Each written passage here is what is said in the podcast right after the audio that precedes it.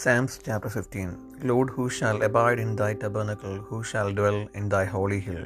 He that walketh uprightly and worketh righteousness, and speaketh the truth in his heart.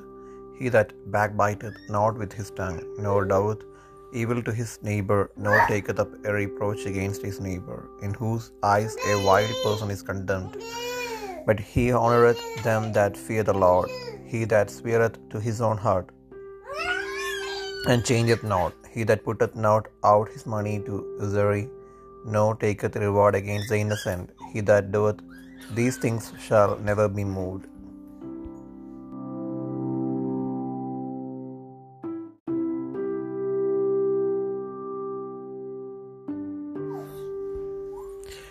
സങ്കീർത്തനങ്ങൾ പതിനഞ്ചാം അധ്യായം യഹോബയെ നിന്റെ കൂടാരത്തിൽ ആർപാർക്കും നിന്റെ വിശുദ്ധ പർവതത്തിൽ ആർ വസിക്കും നിഷ്കളങ്കനായി നടന്ന് നീതി പ്രവർത്തിക്കുകയും ഹൃദയപൂർവം സത്യം സംസാരിക്കുകയും ചെയ്യുന്നവൻ. നാവുകൊണ്ട് കുരള പറയാതെയും തന്റെ കൂട്ടുകാരനോട് ദോഷം ചെയ്യാതെയും കൂട്ടുകാരന് അപമാനം വരുത്താതെയും ഇരിക്കുന്നവൻ.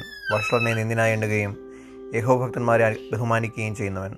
സത്യം ചെയ്തിട്ട് ചേതം വരെ വന്നാലും മാറാത്തവൻ. തന്റെ ദ്രവ്യം പലിശയ്ക്ക് കൊടുക്കാതെയും കുറ്റമില്ലാത്ത വിരോധമായി കൈക്കൂലി വാങ്ങാതെയും ഇരിക്കുന്നവൻ. ഇങ്ങനെ ചെയ്യുന്നവൻ ഒരു നാളും കുലുങ്ങിപ്പോകുകയില്ല.